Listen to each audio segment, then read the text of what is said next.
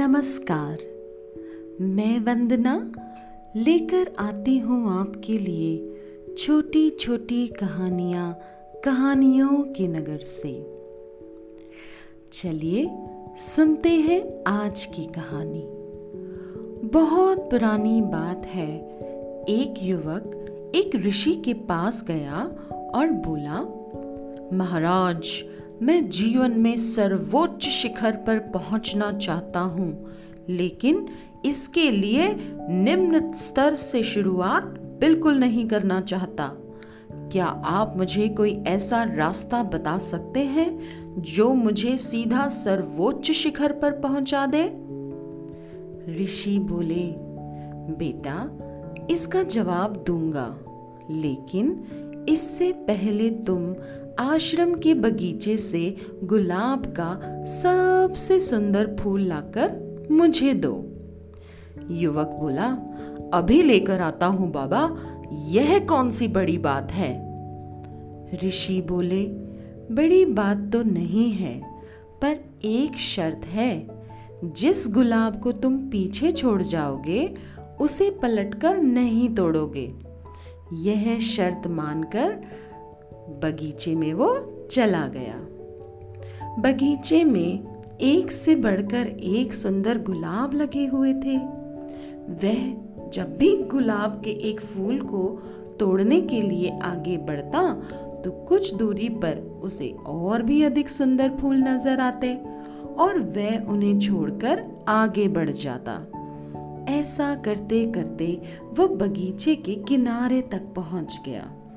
यहाँ उसे जो फूल नजर आए वे अधिक सुंदर नहीं थे और मुरझाए हुए थे।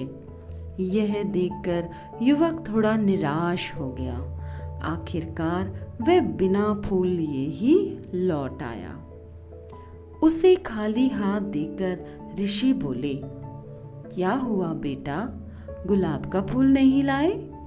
युवक बोला, बाबा, मैं बगीचे के सुंदर और ताजा फूलों को छोड़कर आगे आगे और आगे ही बढ़ता रहा।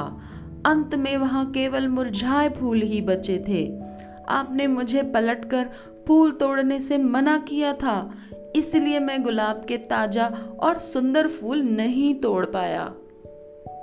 उसका जवाब सुनकर ऋषि मुस्कुराते हुए बोले, बेटा, जीवन भी इसी तरीके से है। इसमें शुरुआत से ही कर्म करते रहना चाहिए। कई बार सफलता शुरू के कामों और अवसरों में भी छिपी रहती है और समय समय पर जो हमें सफलताएं मिलती हैं हमें उनका स्वाद लेना चाहिए। जो अधिक और सर्वोच्च पाने की लालसा में आगे बढ़ते रहते हैं, अंत में उन्हें खाली हाथ ही लौटना पड़ता है। बस इतनी सी थी ये कहानी।